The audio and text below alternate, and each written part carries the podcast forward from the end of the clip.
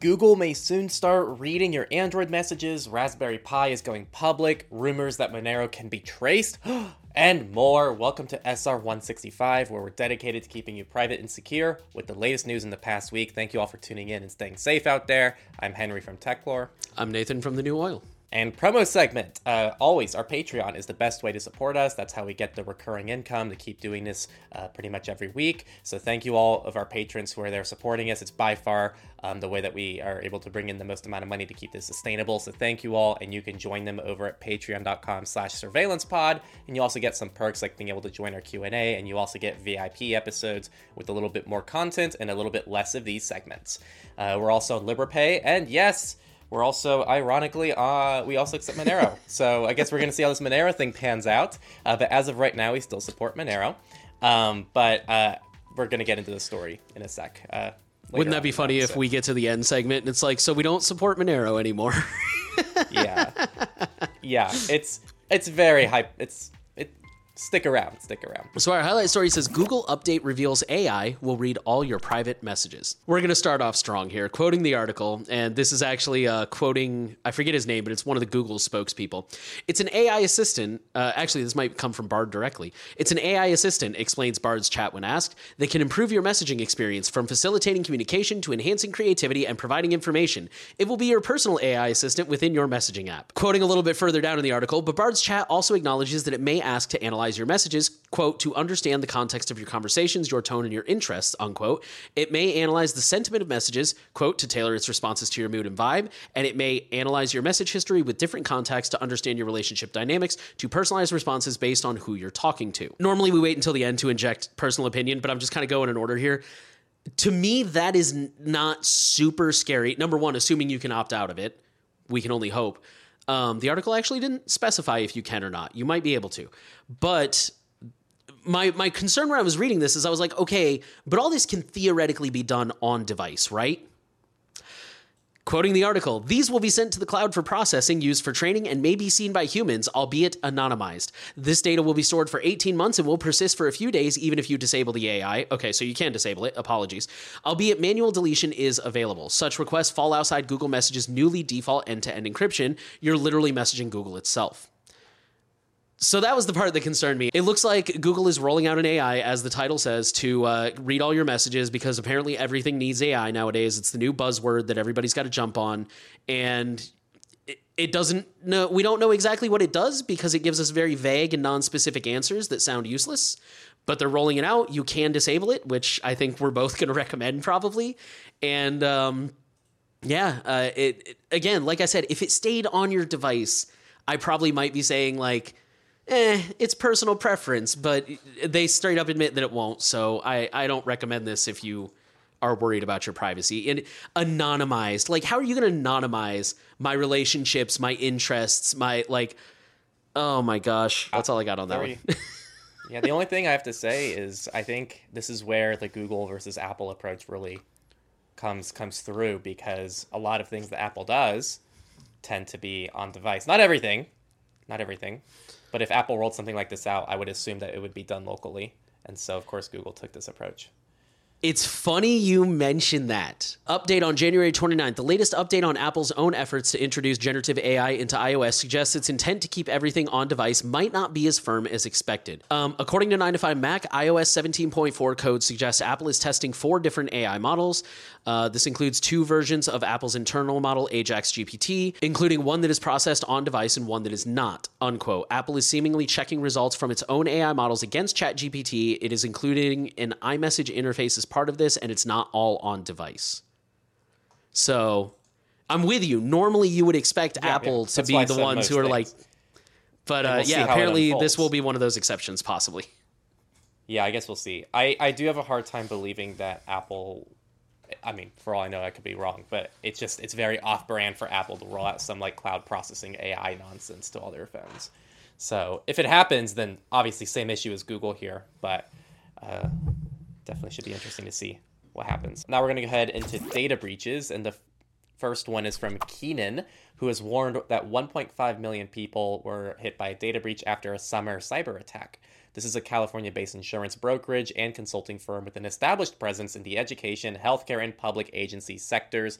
It incurred in August of 2023 and it included full names, date of births, SSNs, passport numbers, driver's license numbers, health insurance information, and general health information.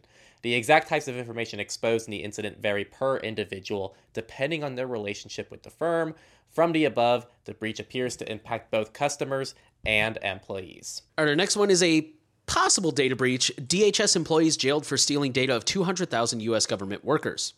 The three pleaded guilty to conspiracy to commit theft of government property and to defraud the United States and theft of government property at various times between 2019 and 2022. The three men shared um, so basically, they stole a database, I believe they said from the US Postal Service.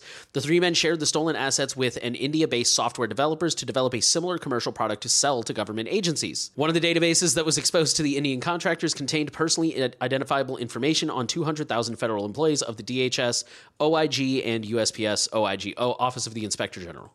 So, uh, and DHS is Department of Homeland Security, for those who don't know, and USPS is the Postal Service. Actually, the cynical part of me is like, man, if they hadn't been caught, they'd be millionaires by now. This totally would have worked. Indian state government fixes website bugs that exposed residents' sensitive documents.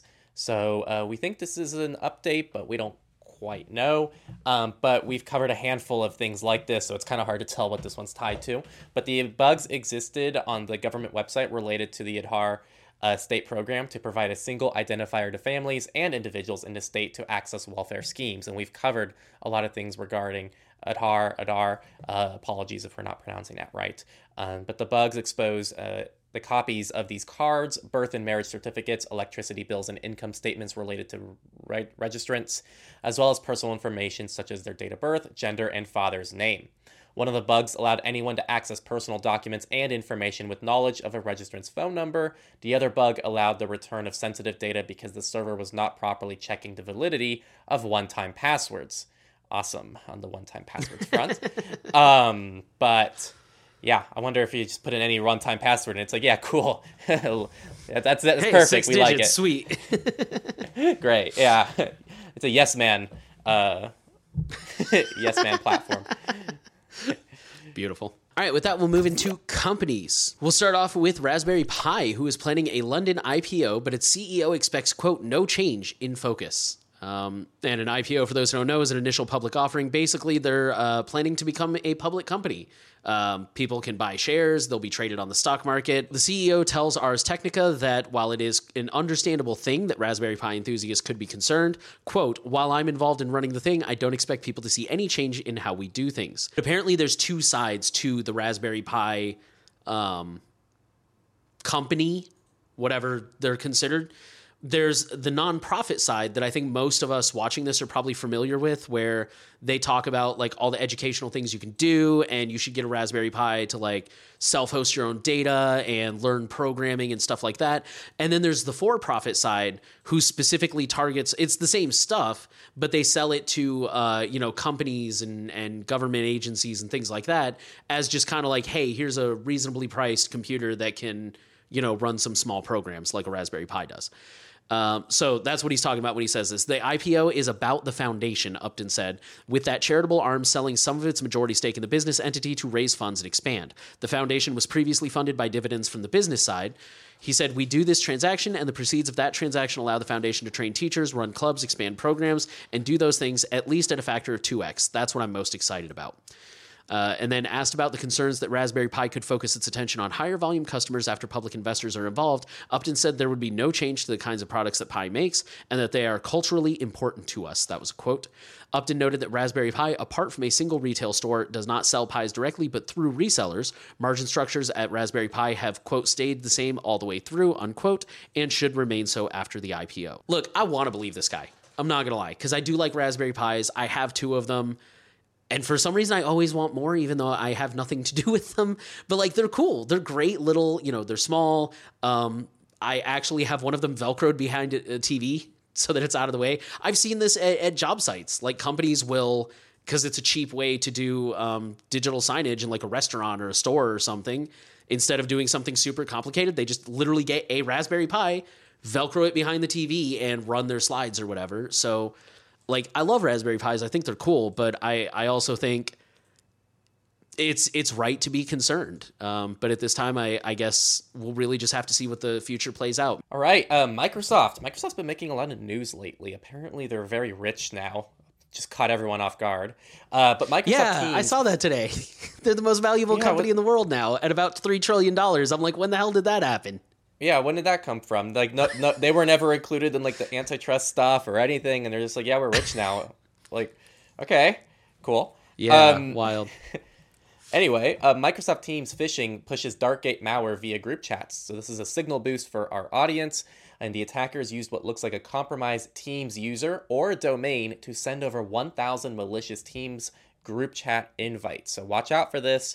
After the targets accept the chat request, the threat actors trick them into downloading a file using a double extension named Navigating Future Changes October 2023.pdf.msi, um, which is a common dark gate tactic. Once installed, the malware will reach out its command and control server at gibberish.com, which is already confirmed as part of Darkgate malware infrastructure. When I say gibberish, it's quite literally H G F D Y T R Y W Q dot com. So, yeah, I think uh, y- you know this is definitely going to you know reach gullible people. I think is what you might be thinking, but this could be anybody. So uh, watch out for it. Don't just download random things that are titled .pdf.msi. That's kind of a red flag right there, and just keep an eye on that kind of stuff going forward. There's phishing attempts everywhere now. Research. Meta will share data with researchers studying online well being.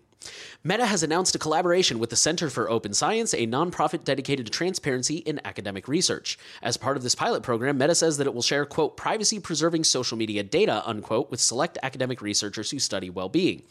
And quoting their VP of research, at Meta, we want to do our part to contribute to the scientific community's understanding of how different factors may or may not relate to people's well being. We're committed to doing this in a way that respects the privacy of people who use our app. Academics have pushed for years to get platforms to share more data with them for research, but as the impact of social media on mental health becomes an increasingly urgent concern in Congress, these efforts have accelerated. In November, Meta expanded researchers' access to data through a transparency product called the Meta, Meta Content Library, which made already available data like public posts, comments, and reactions easier to analyze at scale. Uh, ransomware payments dropped to record low as victims refuse to pay. And this is a good headline. This is what people have been trying to make happen for a long time now. So, um, the number of ransomware victims paying ransom demands has dropped to a record low of 29% in the final quarter of 2023, according to ransomware negotiation firm Coveware. According to them, the reason for this drop is multifaceted, including better preparedness by organizations, a lack of trust towards cybercriminals promising not to publish stolen data, and legal pressure in some regions where paying a ransom is now illegal. Coveware has found that even when data is stolen in cyber attacks, the payment rate was just 26% in the last quarter. Not only have the number of victims paying ransomware dropped, but also the dollar amounts of actual ransom payments. And they say that the ransom payments in Q4 of 2023 had an average amount of woo, $568,705, which you might be thinking, oh my gosh, but that's still somehow a 33% drop from the previous quarter, while the median ransom payment was 200,000. Unfortunately, as we enter 2024, ransomware remains a major global cybersecurity challenge, demonstrating a remarkable resilience against existing solutions. Despite this, the observed drop in ransom payment rates signifies a positive trend, indicating that the concentrated efforts to combat this issue are steering the situation in the right direction. This is good because I feel like it's not too long ago we started seeing peaks. So it looks like we're falling from the peaks. So hopefully that continues to nosedive and not continue to get worse. But um, good stuff. Good. Look at that. Positive news on this podcast. Let go us. Woot woot. Now let's move into politics. We're going to start off with. Um, we're just kind of keeping you updated on this story. So, for those who don't know, there's this bill called the Kids Online Safety Act, or KOSA, or CASA. I don't know how people are pronouncing it. Ostensibly, it means well, but in reality, it's just whether intentionally or not, it just severely erodes privacy and security and anonymity and just basically all your civil rights and actual safeties online. Uh, so this headline says Microsoft and X throw their weight behind KOSA, the controversial kids online safety bill. On the eve of Wednesday's big tech hearing, which is this past Wednesday, so it's already passed, Microsoft stepped up to back a controversial bill that aims to protect children from the dangers of social media. In the early hours of the hearing, X Puppet CEO Linda Yaccarino also climbed aboard, and that's my commentary for the record. We all know she's not actually running X. She is just there as a figurehead. Snap's Evan Spiegel restated his company, and this is, I'm just kind of quoting what some of the other companies had to say. Snap's Evan Spiegel restated his company's previous commitment to support the new proposal to regulate social media apps. Senator, we strongly support the Kids Online Safety Act, and we've already implemented many of its core provisions.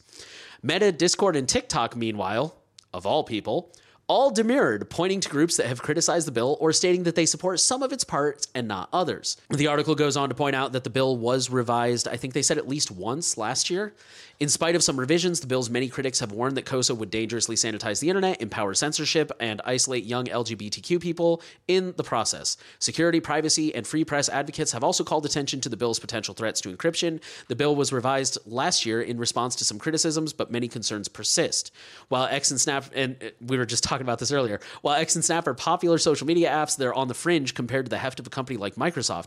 Microsoft, now worth roughly $3 trillion, is currently the most valuable company in the world and a sophisticated operator in the world of policy that's been around long enough to know how to play the game. So just kind of adding some context there. US disabled Chinese hacking network targeting critical infrastructure. So the hacking group at the center of recent activity called Volt Typhoon has especially alarmed intelligence officials who say it is part of a larger effort to compromise Western critical infrastructure, including naval ports, internet service providers, and utilities. While the Volt Typhoon campaign initially came to light in May of 2023, the hackers expanded the scope of their operations late last year and changed some of their techniques, according to three people familiar with the matter. Since last year, China's network security agencies have issued reports one after another, revealing that the US government has carried out cyber attacks on China's key infrastructure for a long time. Such irresponsible policies and practices put the global critical infrastructure at great risk. Um, Volt, Volt Typhoon has functioned by taking control of vulnerable digital devices around the world, like routers, modems, and even internet connected security cameras, note on those IoT devices, to hide later downstream attacks into more sensitive targets, security researchers told Reuters. So, very high level stuff. This isn't probably something that uh, you all can do very much about outside of just avoiding IoT devices and practicing best things that we normally recommend, like updating passwords, keeping things up to date, uh, checking uh, for any suspicious activity on your devices, and things like that. So, uh, more to just keep this on your radar. And I'm sure we'll get updates at some point. All right, senators demand Justice Department halt funding to predictive policing programs. So this comes from the markup.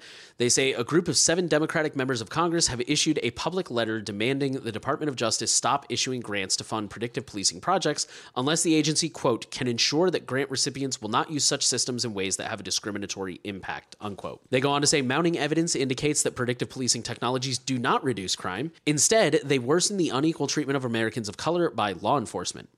The idea behind predictive policing is that by feeding historical crime data into a computer algorithm, it's possible to, to, determine where crime is most likely to occur or who is most likely to offend. Law enforcement officials can then make proactive inter- interventions, like conducting patrols in predicted crime locations, ideally stopping crime before it occurs. Uh, however, and then they go on to cite a couple of specific examples here. A subsequent markup investigation into Geolytica's algorithm found Geolytica is one of these predictive policing agencies. Uh, into their algorithm found that less than one percent of its predictions aligned with a crime later reported to police. Geolytica shut down operations last year. An investigation by the Tampa Bay Times into a Florida sheriff's office use of a person-based predictive policing program found that software is used as the basis for a campaign of intimidation, intimidation and harassment of families. Its systems identified as being likely to commit a crime at some point in the future future. Um, if y'all have not read that story, you should because it is totally wild. Just look up like Tampa Sheriff Predictive Policing. I'm sure you'll get plenty of hits. The letter highlights the federal government's role in funding predictive policing programs and called for a thorough audit of all grants the agency has issued for predictive policing technology dating back over a decade. And then they go on to offer some solutions here. They say one example for a different framework for using predictive policing model of crime, hotspots, is risk terrain modeling.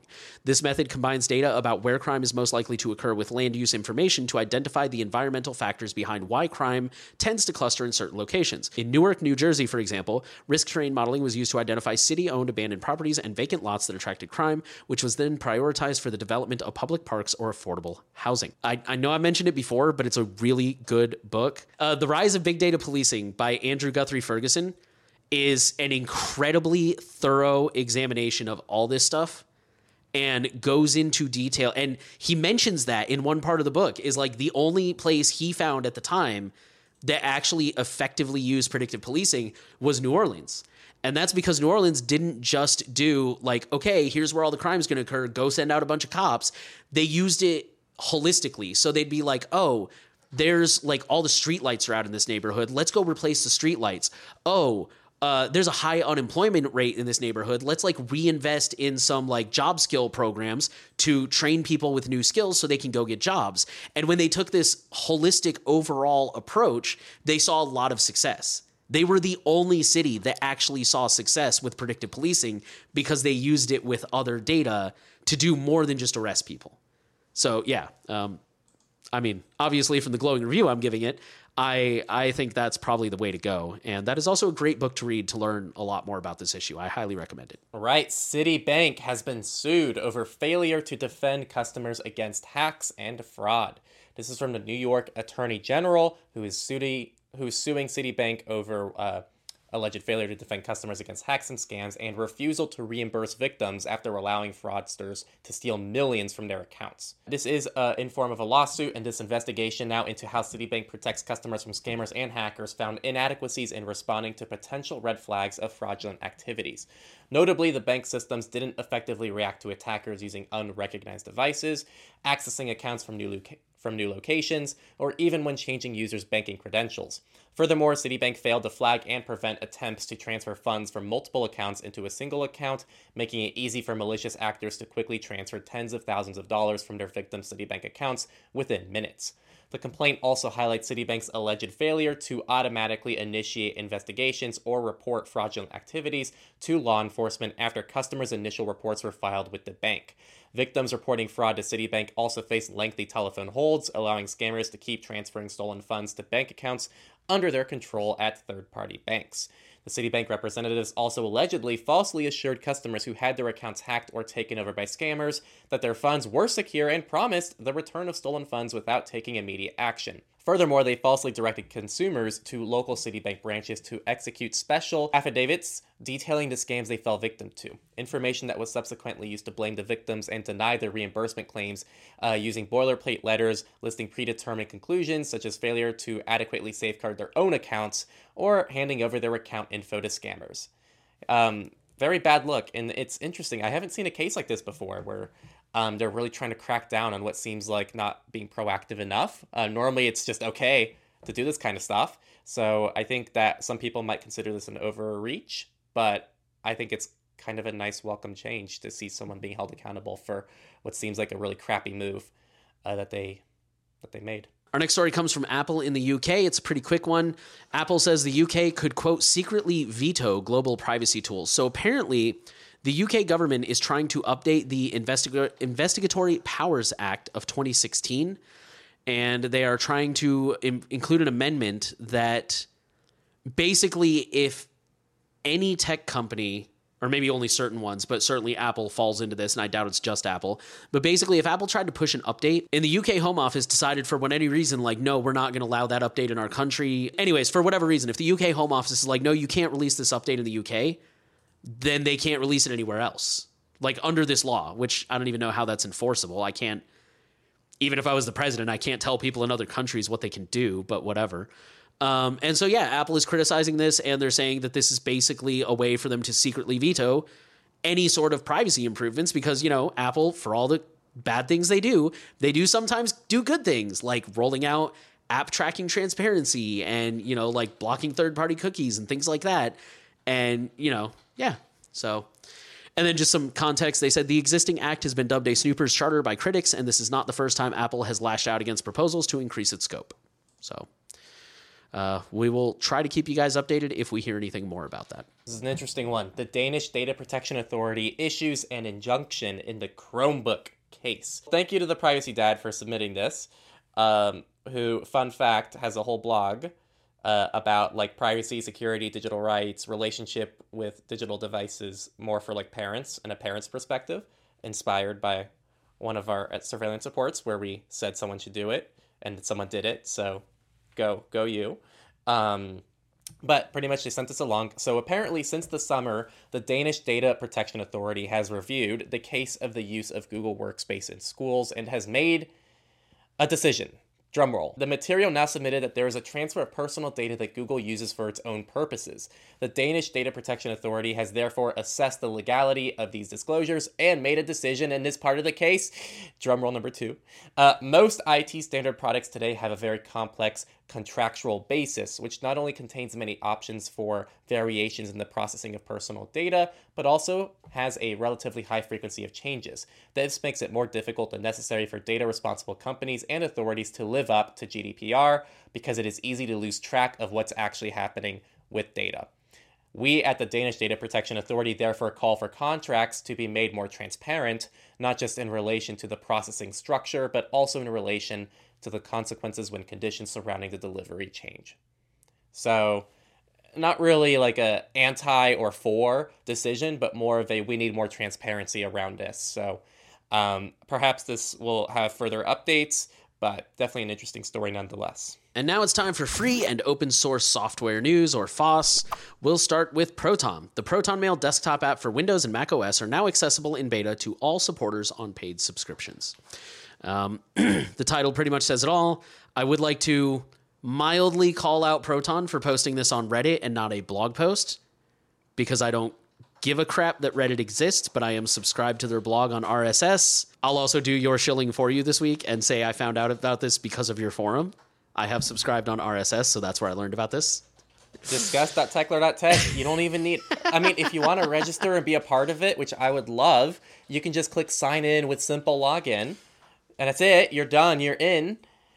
Or you can just follow anything with RSS like Nate's doing. Just add .rss to any category, so you can just follow news or something like that. Just yeah. have a blast. I was gonna say I'm not I'm not signed up. I'm just there to lurk and subscribe. So, anyways, yeah, the title really says it all. Um, and they say thanks to initial feedback, they have added some new features and bug fixes, including easier access to the calendar via the app switcher on macOS, notification badges for unread messages, improved accessibility and font support, easy switch and Gmail sync can now be set up from within the app. Uh, allowing you to easily sync emails, contacts, and calendars from non Proton accounts, and the option to set Proton Mail as your default email client on macOS. And then, of course, they say we're also working on a Linux app and we'll release it soon for testing. Next one is from F-Droid, which is the open source app store on Android. Uh, unattended updates for everyone 1.19 is here. So F-Droid, both basic and regular, now support unattended upgrades, though it has to be manually enabled and it requires Android 12 or later. What are unattended updates, Nate? I do not know what that means. It's uh, it's automatic updates, like um, I mean, I'm pretty sure the Play Store does it. It never did it for me when I was on stock Android, but the Play Store usually does it. Same thing with the App Store; it usually does it. Um, could have been something on my end, but yeah, it's just automatic updates, so you don't have to manually go to F-Droid and check for updates all the time and install them. You can just tell it to automatically check for updates, you know, every hour, every 12 hours, however often you want, and if it finds them, it'll install them. Our next story is just a kind of a for our Linux users, new Linux glibc flaw glibc, I guess, flaw lets attackers get root on major distros. So I went and checked. This is a severity 9.8. That was conveniently not mentioned in the article.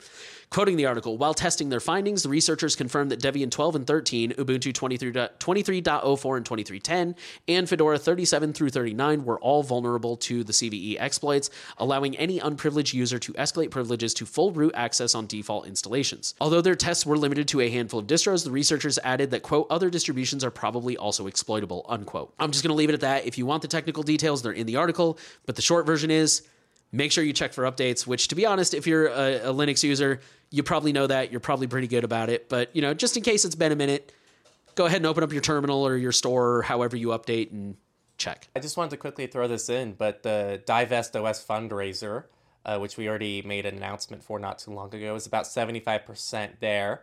And there's less than a month now to hit the rest. So if you're trying to support a project or if you're someone who uses Divest OS, which is an Android ROM, uh, even if you chuck a few dollars that way, they're not too far away from their goal. So there you go. And finally, let's move into misfits. 18 year old cleared after encrypted Snapchat joke led to F 18s and arrest. So this comes from Slashdot. And uh, quoting the article, Aditya Verma admitted he told his friends on July 2022, quote, on my way to blow up the plane, I'm a member of the Taliban, unquote. But he said he had made the joke in a private Snapchat group and never intended to cause public distress. The message he sent to friends before boarding the plane went on to be picked up by UK security services. They then flagged it to the Spanish authorities while the plane was still in the air. Two Spanish F 18 fighter jets were sent to flank the aircraft. One followed the plane until it landed at Menorca, where the plane was searched. Mr. Verma, who was 18 at the time, was arrested and held in Spanish police cell for two days.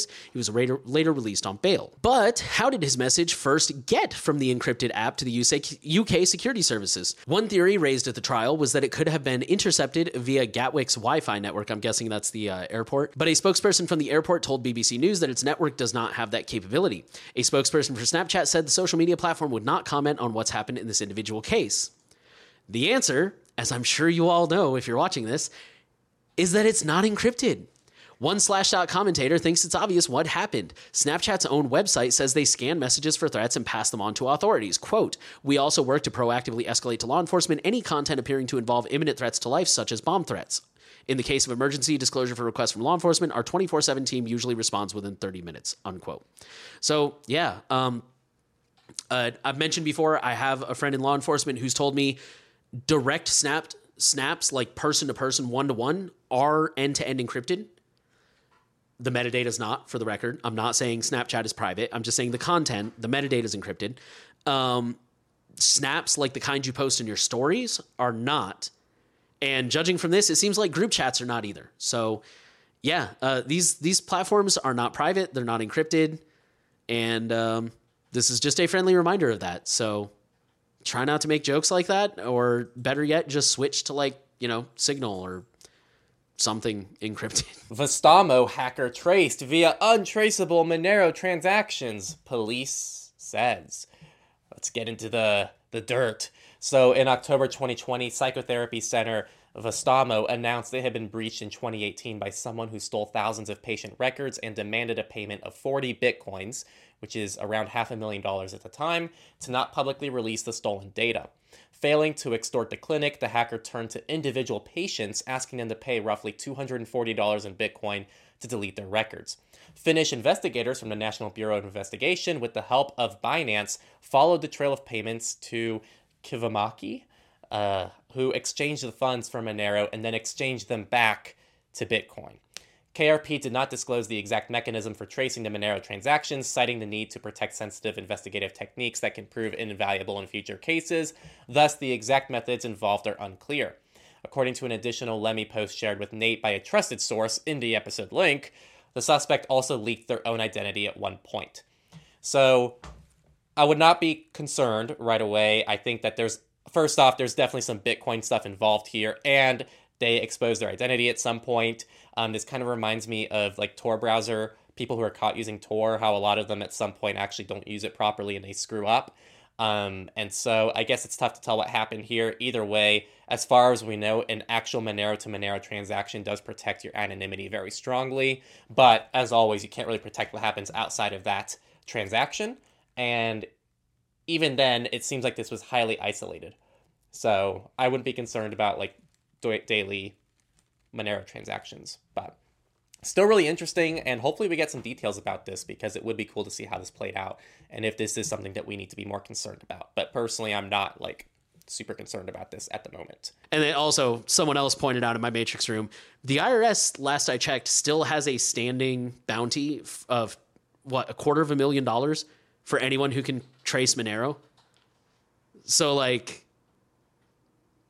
I mean, if you're a company that figured out how to do this, number one, you're going to be going straight to all the VC investors and like, hey, guess what we can do? Throw us money. And then number two, why would you not go get the IRS bounty? Because one, it's publicity, and two, it's money. Like, yeah, all, all signs seem to be pointing that this is not a technical failure. It's it's an OPSEC failure. All right. Uh, we always talk about safe words in the bedroom, and this is going to carry over into the real world because AI voice clone scams are a thing, and you should probably have a safe word.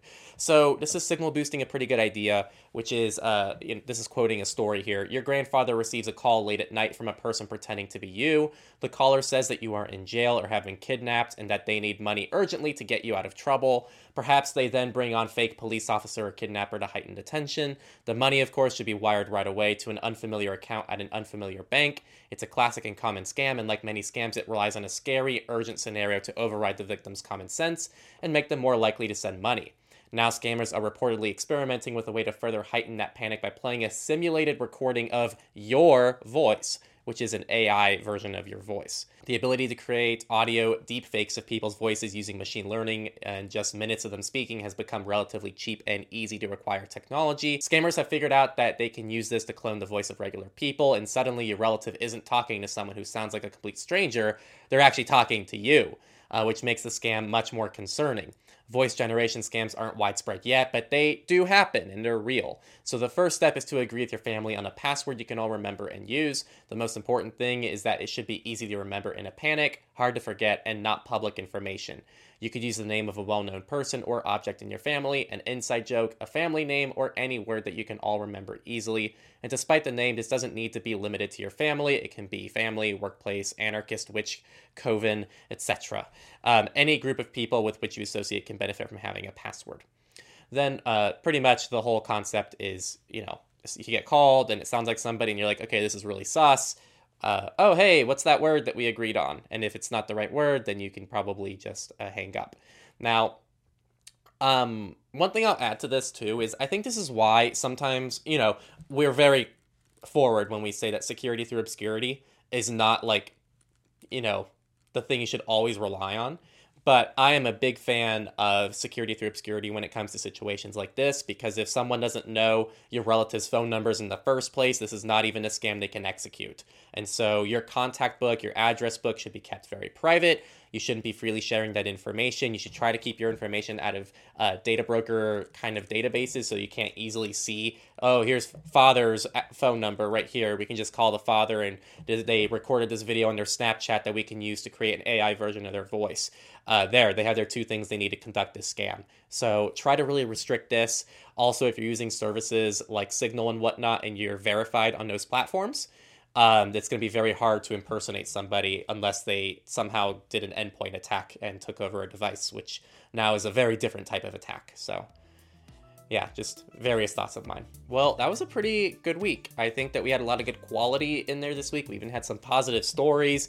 Uh, to kind of recap, though, Google may soon start reading your Android messages, so maybe use something better uh, than Android's uh, built in Messenger. Uh, Raspberry Pi is going public. Again, hopefully we're wrong uh, rumors that Monero can be traced, and more. Again, if you like this podcast and you got value from it, we're just happy you're here. But if you really want to support this and keep it sustainable, support us over at patreon.com slash surveillancepod. Again, uh, I do think that eventually we're going to look at sponsors at some point this year, but until then, we still want to have independence so that we're not fully dependent on sponsors, so that we can still have uh, I don't know, integrity with what we're doing here uh, through the crowdfunding and stuff like that. So really appreciate all of that, and you enable us to do that. And also we're on Liberapay, and yes, we still support Monero. Um, and again, we just want to thank you for being here and keeping yourself and the people around you safe. Again, if you're around a family or friends, maybe think about putting a little password together that you all can share. And yeah, thank you all for listening, and we'll see you next week.